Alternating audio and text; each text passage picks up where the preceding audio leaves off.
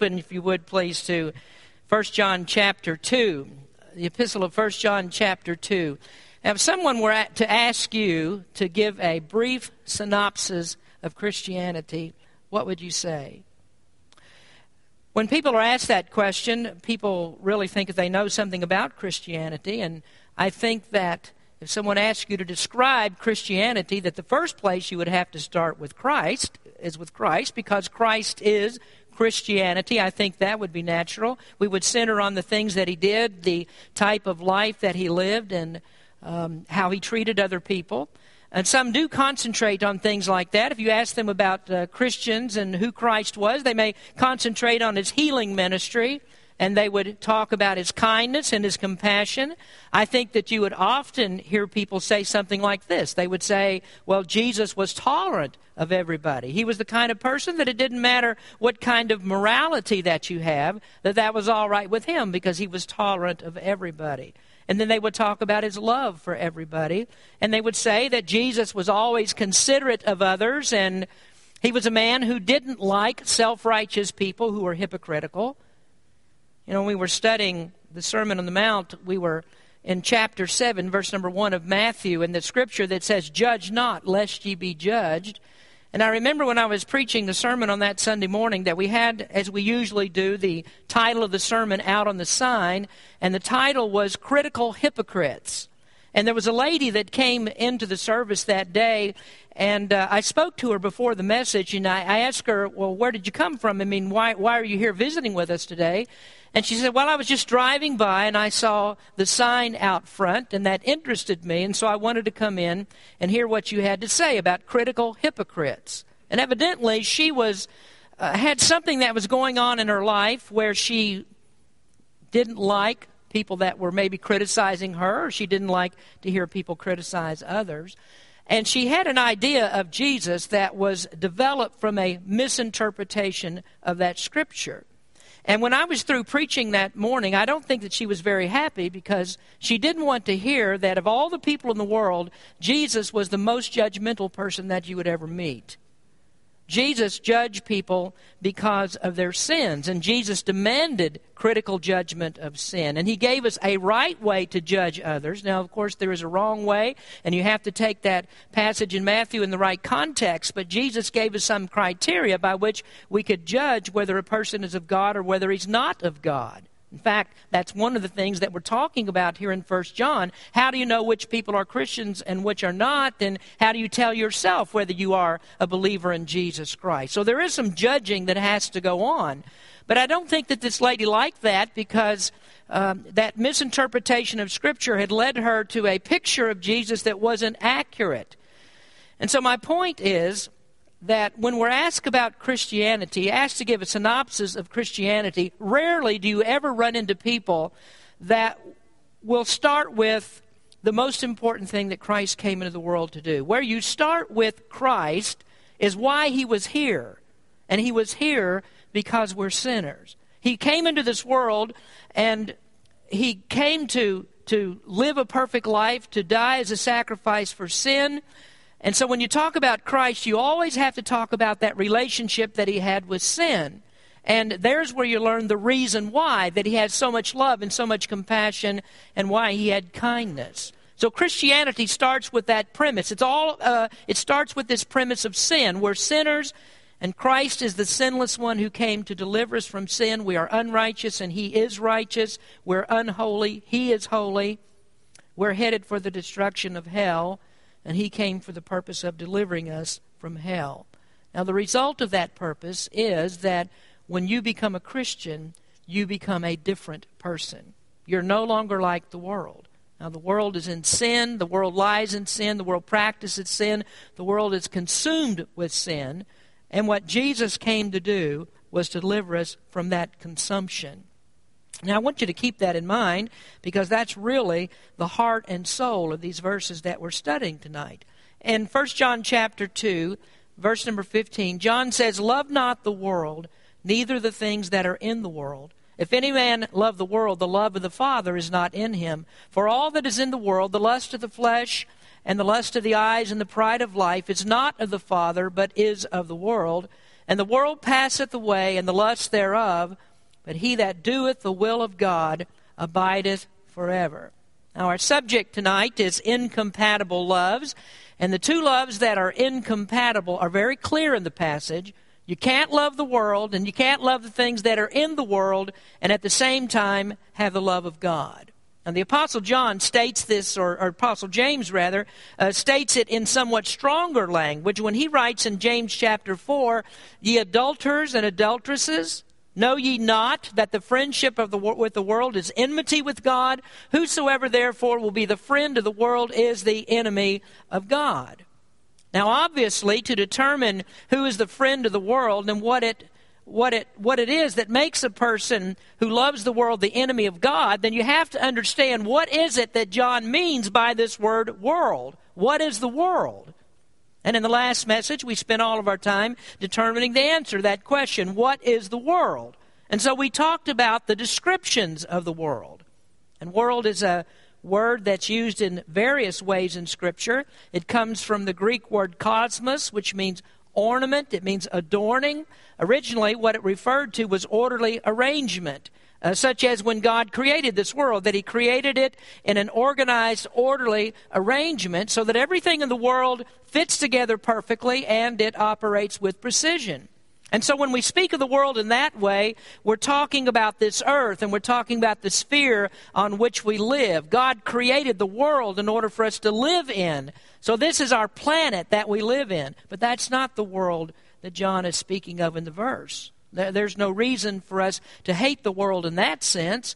God has provided it as the place for us to live. He's given us all the resources that are here for our benefit. And so we're to love and to care for this world that we're in.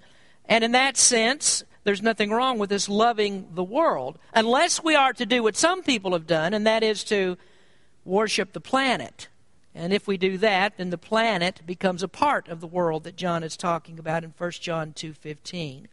Then there was also that second way that the world is used in scripture, and that's in the sense of mankind. The world means mankind. It means human beings.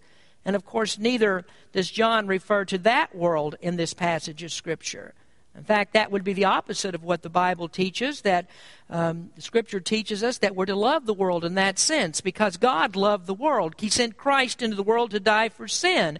And if God loved the world in that sense, then we're to love the world also. And every one of us ought to have a deep sense of sorrow for those that die without Christ, for those that are living without Christ, and we ought to desire their salvation. So Jesus loved their souls, and so we should love their souls. And the reason why that Christianity spread so quickly in the first century is because those that were closest to Jesus knew his heart, and they had his heart. The Apostle Paul was one who was willing to give everything for Christ, willing to go the extra mile to be spent, to be used up completely in order that he might win another person to Christ. So, John is not talking of the world in those two ways. The planet's not in view, mankind is not in view. And so, what does he mean by the world? What, what is the world that, if we love it, it's incompatible with love for God? Well, the easiest way to describe that is the world system. The world system is everything that is not of God. And John gives us a clue to the meaning of this in the 16th verse when he says, For all that is in the world, the lust of the flesh and the lust of eye, the eyes and the pride of life is not of the Father, but is of the world. And so that means anything that did not originate with God, this is what he's speaking of. Well, if it didn't originate with God, then where did it come from? Well, it's that other system that's not native to God's creation. It's something that was not created by God. It's like a plant that's in a non native environment that takes over everything and then there's nothing to fight it. Now, let me help you to understand that statement a little bit better as we look at the second part of that, and that is the defects of the world. The defects of the world. The world was created actually without defect. In Genesis chapter 1, you'll find that when God had finished every part of his creation, that he looked at it, and the Word of God says, God saw that it was good. Everything that he created, when he finished each part of it, he said, This is good. God did not create a world with imperfections. So everything that he created that was animate and inanimate was absolutely perfect. Man was the last in that creation, and when God created him, man was also innocent and man was perfect. But then there was this non native seed that was introduced into the perfect creation, and that non native invasive species was sin. And once sin had been introduced by the activities of Satan and man had committed sin, then sin became a thriving uh, uh, um, uh, infestation that's impossible for us to eradicate. Back in the late 1800s, there was a plant that was introduced into the United States called kudzu. It's not native to America, it came from Japan. And when it was first introduced into this country, it was supposed that it would have great benefits. And today, you do see it sometimes used on the side of highways to prevent soil erosion. But kudzu has a very eerie uh, property to it, and that is that you can hardly kill the stuff. And it grows and it grows and it grows, and if it's left unchecked, it overgrows everything. Kudzu is known as the mile a minute vine because it grows so quickly. In the United States, uh, every year there are 150,000 acres that's taken over by kudzu. And maybe you don't realize how much that is, but that's 235 square miles. It means if you were to square off an area from here to about Fresno and go south 235 miles, east 235 miles, west 235 miles, and north 235 miles, and have this big box, well, there you would find, well, actually, that's more than 235 square miles, isn't it? But if you, but you're, what I'm talking about, it's as far as from here to Fresno. Maybe that would be a little bit better way to put it. But if you, if you did that, you'd have an idea of how much that plant grows every year. You can't hardly get rid of this stuff.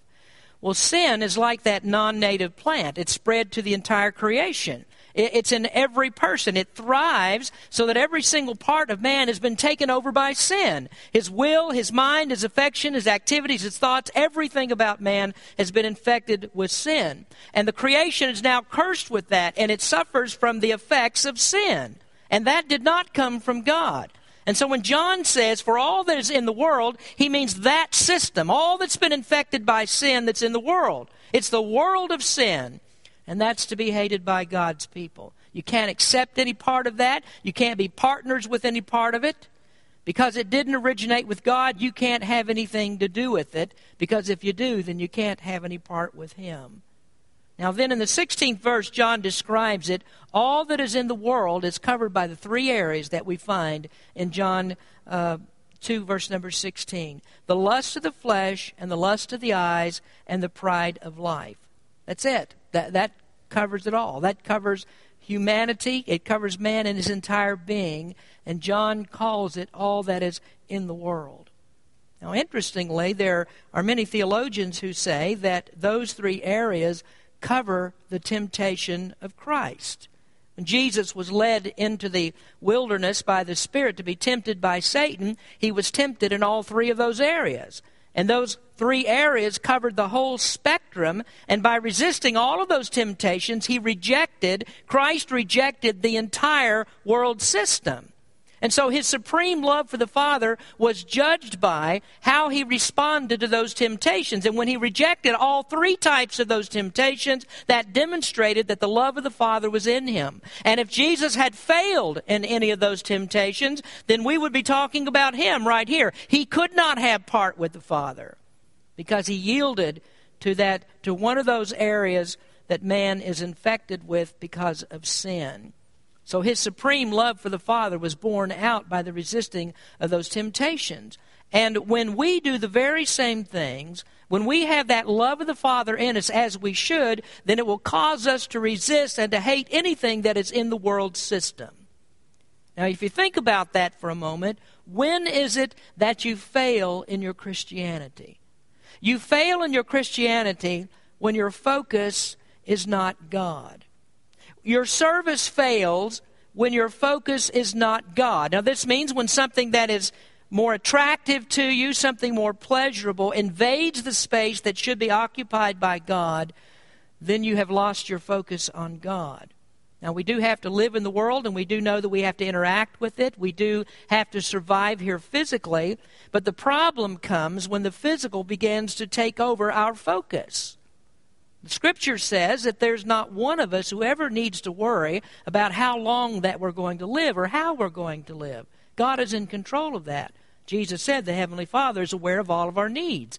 Matthew 6, Jesus said, Therefore take no thought, saying, What shall we eat, or what shall we drink, or wherewithal shall we be clothed? For after all these things do the Gentiles seek. For your heavenly Father knoweth that ye have need of all these things. But seek ye first the kingdom of God and his righteousness, and all these things shall be added unto you. Now, that would be the same as saying, reject the wrong focus of the world and put your mind on the right objective, which is God. So, you don't need the world system to live in God's kingdom. Well, we're going to look at these three areas that are mentioned in verse number 16. For all that is in the world, the lust of the flesh, and the lust of the eyes, and the pride of life, is not of the Father, but is of the world. So we'll look at first the internal sin. And the internal sin is described by the lust of the flesh. And that is the natural desires that arise out of our fallen nature. There's some translations that use the word desire. Some say here the cravings of the sinful man. And it is that internal craving that produces sin. Now, there are many people who think that sin is external, that Satan is the one who puts the desire for sin in us, but Satan, or rather sin, is not born out of Satan's temptations. All that Satan ever does is put the temptation before us to feed the desire that's already inherent uh, because of the sinful nature. James says, But every man is tempted when he is drawn away of his own lust and enticed. Then when lust hath conceived, it bringeth forth sin and sin, when it is finished, bringeth forth death. Now, as John uses the term here, lust of the flesh, he's referring primarily to things such as our sexual desires and covetousness. Now, have you ever thought how often that the Bible deals with that particular sin? The Bible speaks about this often. Uh, there's so much said about it because those kinds of things occupy such a large thought, part of our thought processes. And all you really need to do is take about five minutes to look around you to find that it's true. You drive down the highway and you see it on billboards. Turn on the radio, and 99% of the songs that you listen to on the radio will have something to do with it. Turn on the television, watch TV programs, and there will be multiple references to it. Head to the market, and you'll find it there. You know, sometimes it really, I don't know, makes me wonder how people do this, but I, I'm, I go to Safeway and I'm standing there in the frozen food section shivering. And I don't understand how these women come in there with hardly any clothes on and don't freeze to death. You see it everywhere that you go. And you're hard pressed to escape this. Even when you come into church, a lot of times, it's hard for you to escape this. Now, the, the sensuous desires of man come from that fallen nature. When we study the maniac of Gadara on, on Sunday. We don't actually won't talk about this on this particular Sunday, but in the third part of the message, I'm preaching on that, dealing with demons. There's a peculiar thing about that man. Uh, he was wild with demons. He had all these uh, thousands of demons that were in him, and what he did was to run around the tombs naked. Taking your clothes off is a sign of depravity. When Jesus cast the demons out of the man, you know what he did? First thing he did was put his clothes on. I thought that that's an interesting thing. Nakedness is not compatible with the love of the Father.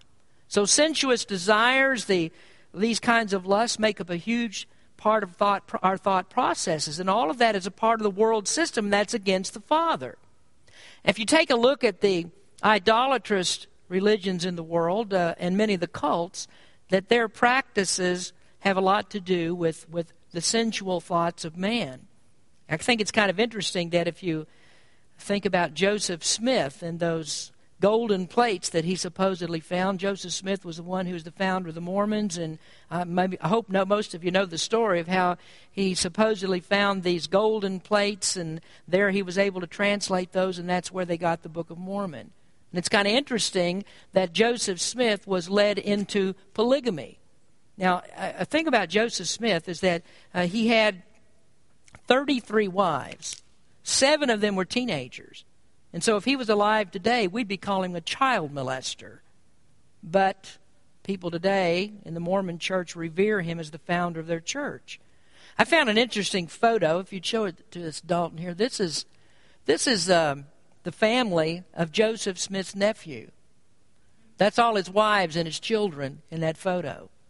The second leader of Mormonism was Brigham Young, and I'm sure that all of you men would be proud to have 55 wives and 56 children. So, what does the scripture say about those kinds of perversions? Well, in Galatians it says, This I say then, walk in the Spirit, and ye shall not fulfill the lust of the flesh. For the flesh lusteth against the Spirit, and the Spirit against the flesh, and these are contrary the one to the other, so that ye cannot do the things that ye would. So the lusts of the flesh are contrary to the work of the Holy Spirit, and that's not hard to figure out why John would say that that kind of desire, that, that kind of love for the world is incompatible with love for the Father. You can't mix those two things together. Now, internally, we have these desires, and they turn out to be perversions of the good things that God has given. For example, when you talk about sexual desires, uh, those things are not evil within the framework of, uh, of the way God has designed it. God says that marriage is an honorable thing for us. The Apostle Paul said it's a good thing for people to get married uh, for many reasons, but one of them is to fulfill the natural desires of men and women, to satisfy that natural desire. There's nothing wrong with that. But sexual union that's holy and blessed by God, according to the Scripture, becomes a perversion in things like polygamous marriages. It's perversion in homosexual acts and adulterous relationships. And that's what the heart of man tends to do. It tends to take those things that God has given that are good and to pervert them and use them against God. Now, the second phrase here is the lust of the eyes. And this is the external source. The inherent sin nature causes us to look for things that will satisfy our natural cravings. And this world is more than ready to accommodate all of those natural cravings. So John says the lust of the eyes, and he says that's not a part of the world system. God hates that, and that's not compatible with love for him. And there are plenty of examples that we can find in the scripture where eyes have gotten people in trouble. The eyes are called the window of the soul. And so, what you let in by your eyes goes straight down to your heart, and it begins to uh, stir up those sensual desires that you have, and, and uh, it keeps stirring it up until it gets satisfaction. And that's why David said, I will set no wicked thing before my eyes. And David knew well the trouble that the eyes can cause because it was David who lusted after Bathsheba, and after he lusted after, uh, after her, he acted upon that lust that caused him to commit adultery. Then a murder grew out of that, and then he lost the life of his child because of that sin. Achan is another one that was ensnared by the lust of the eyes. He said to Joshua, he said, When I saw among the spoils a goodly Babylonian garment and 200 shekels of silver and a wedge of gold of 50 shekels weight, then I coveted them and took them. And behold, they are hid in the earth in the midst of my tent, and the silver under it. And there were 36 men that died because Achan had the lust of the eyes. Finally, he and his family were stoned because he yielded to that temptation. And in this case, there was covetousness in his heart that caused him to steal from God. Everything that was in Jericho was to be dedicated to God. God said, You take all the spoils and you give them to me. Now, God intended at a later time that Israel would share in the spoils of their victories, but not this time. He said, All of this belongs to me. And so when Achan decided that he wanted what belonged to God, that disobedience showed that he cared very little about God's commands. And that is the same type of covetousness that causes people to steal tithes and offerings from God today. Money that should be given to God's work. People steal that because the command to love, or command rather to give the tithe, is of little consequence to people who don't love God. Now you can plug that into John's test of, of discipleship, the test of whether you're truly a Christian. There's that moral test, which was the keeping of commandments, and you can't love God because if you don't keep the commandments, because to disobey Him is to reject the lordship of Christ. And then there's also the problem in the eyes, and you couldn't with the eyes, and you couldn't forget this one, which is that trouble that happened in the Garden of Eden. All of this got started because of the lust of the eyes, because Eve saw the fruit and she desired it She wanted to have it. She saw it was good for food. She turned to Adam and knew that his desire would be the same. They both partook of it. And that caused this whole mess that we have with sin today. Now, it's no wonder that John says the lust of the eyes, this is a part of the world system. And if you have the lust of the eyes, you can't have the love of the Father. Now, what happens always when you see things like this happening, when sins like this happen, it always leads to destruction. God's justice is always poured out on sin, and it's always going to be that way. God's perfect righteousness says that sin has to be punished. And so when people have the lust of the eyes, punishment is going to follow. The inevitable justice of God is going to follow. And it follows because those things are not compatible with love for God. Now, thirdly, and this is the one that in some ways probably intrigues me the most, the third one is the irrational supposition the irrational supposition. The irrational supposition is the pride of life. Now, the word translated there as pride is actually boasting. And uh, William Barclay put this in a way that really drove this home to me. He, he speaks of the boaster as being the one who seeks to impress everyone he meets with his non existent importance that one just kind of, I think, will stick with me. It's the person who seeks to impress everyone he meets with his non existent importance. Uh, believe me, for some time of my life, I've been acquainted with people that can't help but use the word I. They can't stop using the word I. And what they want to do is impress other people with their non existent importance. And can you see how that can't be compatible with love for the Father? Because what is it that God desires the most out of us? He desires that we should glorify Him. Now, if you were to take away the glory of God out of our ministry, quite frankly, I don't think there'd be much left. But if you were to take the glory of God out of this, then I could easily have been something else. I mean, I, could agree with people who, who want to remove God's election out of the picture and, and to remove God's effectual grace out of the picture. If God doesn't desire all the glory, and we're not to give all glory to Him for every single thing, then I could easily become something else. But I know that that's not compatible with the love of the Father. It can't be because God calls that the pride of life. It's the exaggeration of man's importance in this whole scheme of salvation. Now, you can apply to that the other test, the test of love and the test of doctrine. You can inject it right there because trying to impress people with your non existent importance is an expression of self love. And there's no person that can love himself and love God at the same time. That's, that's an impossibility. Then the doctrinal test, of course, would apply here too.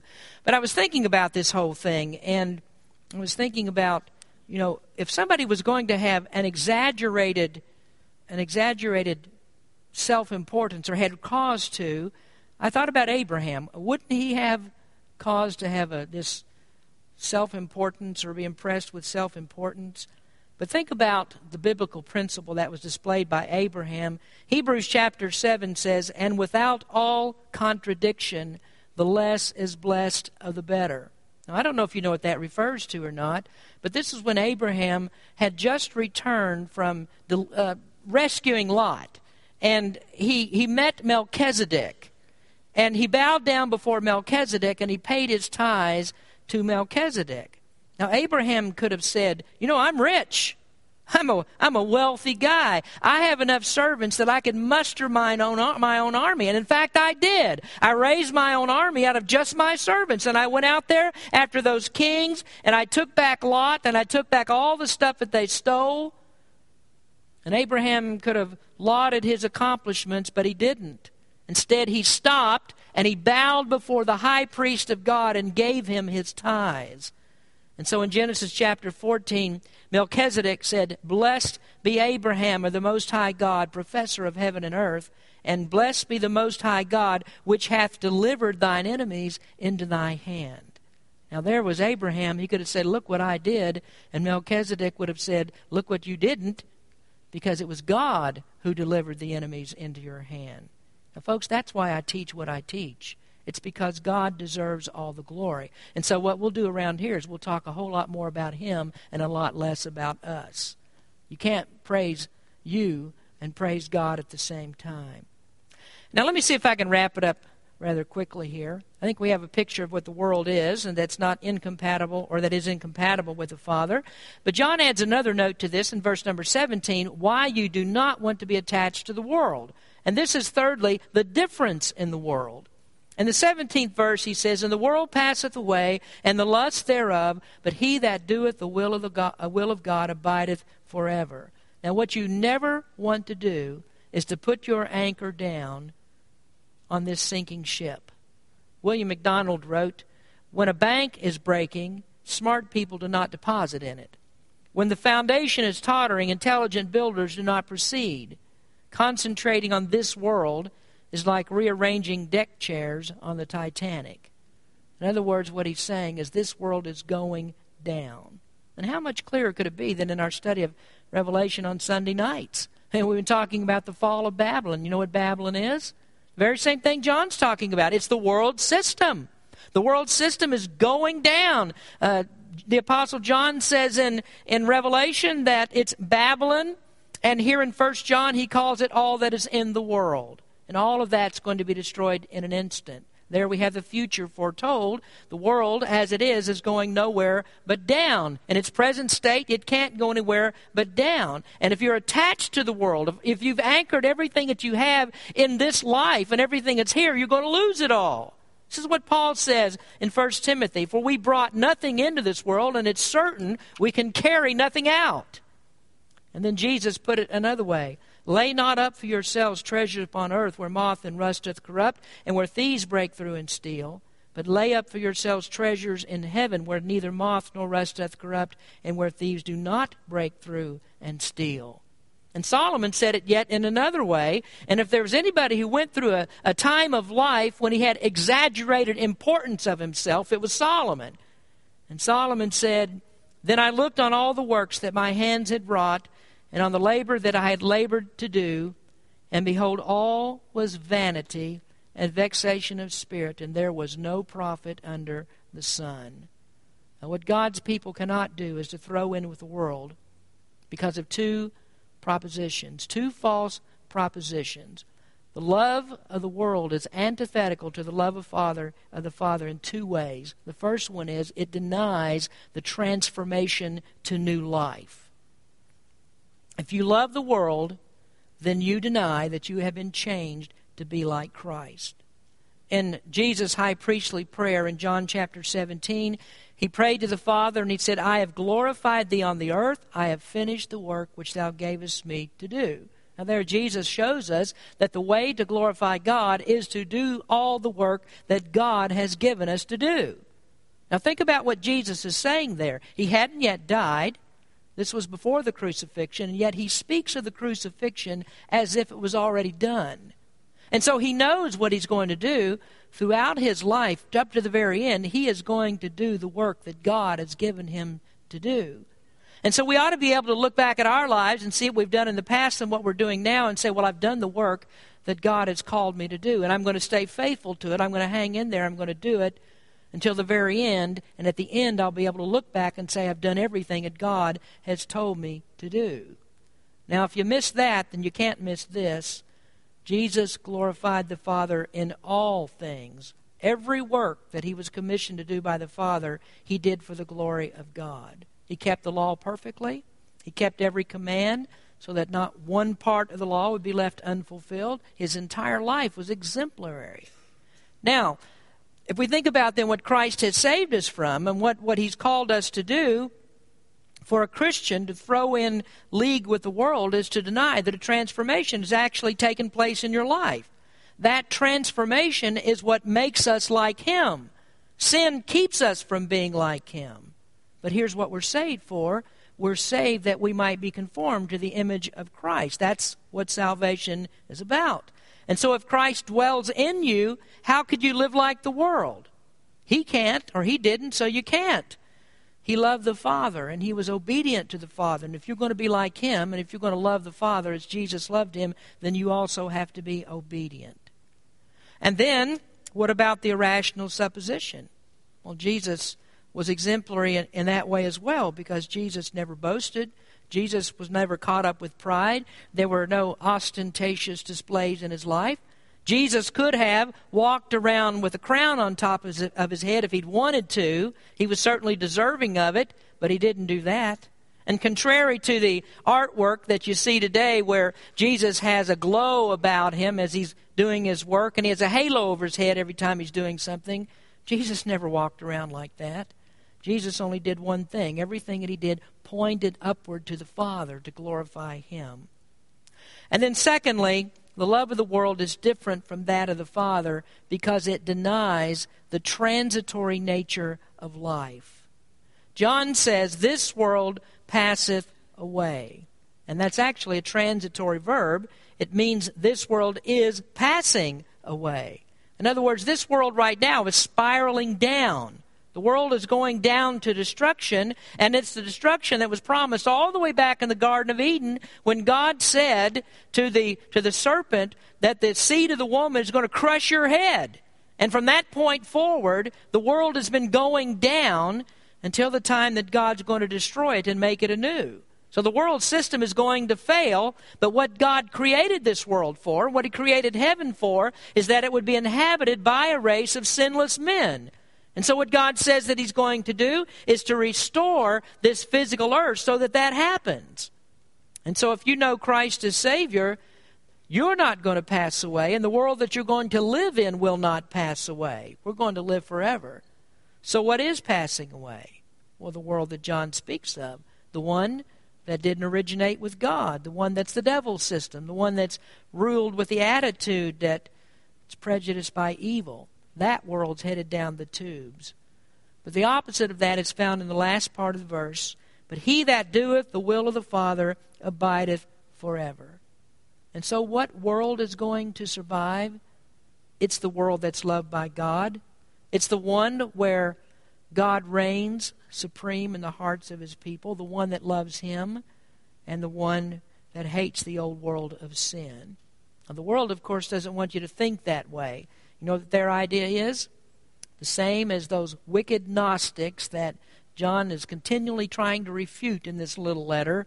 They're the ones that are wrapped up in Greek and and uh, Roman philosophy and tried to mix that in with their Christianity. And these were the ones that said, well, let's live it up. Let's live it up. Things continue as they were from the beginning, and tomorrow is going to be just like today. And what they did was to deny the transitory nature of life. God's Word says the world is going away, but God's people have eternal life, and they're going to live forever. Let's pray. Heavenly Father, we thank you for the time spent in your word tonight. Such important truths that we find here. And we see, Lord, how clear it is that we cannot love the world and love you. And that means that every Christian here has to forsake that. If we're going to have proof of our Christianity, if we're going to know that we are truly born again believers, then we can't have the love of the world in us. We have to forsake that. And I pray, Lord, you'd help your people to do that today. Bless as we sing tonight. Thank you for these people who have come to hear your word. In Jesus' name we pray. Amen.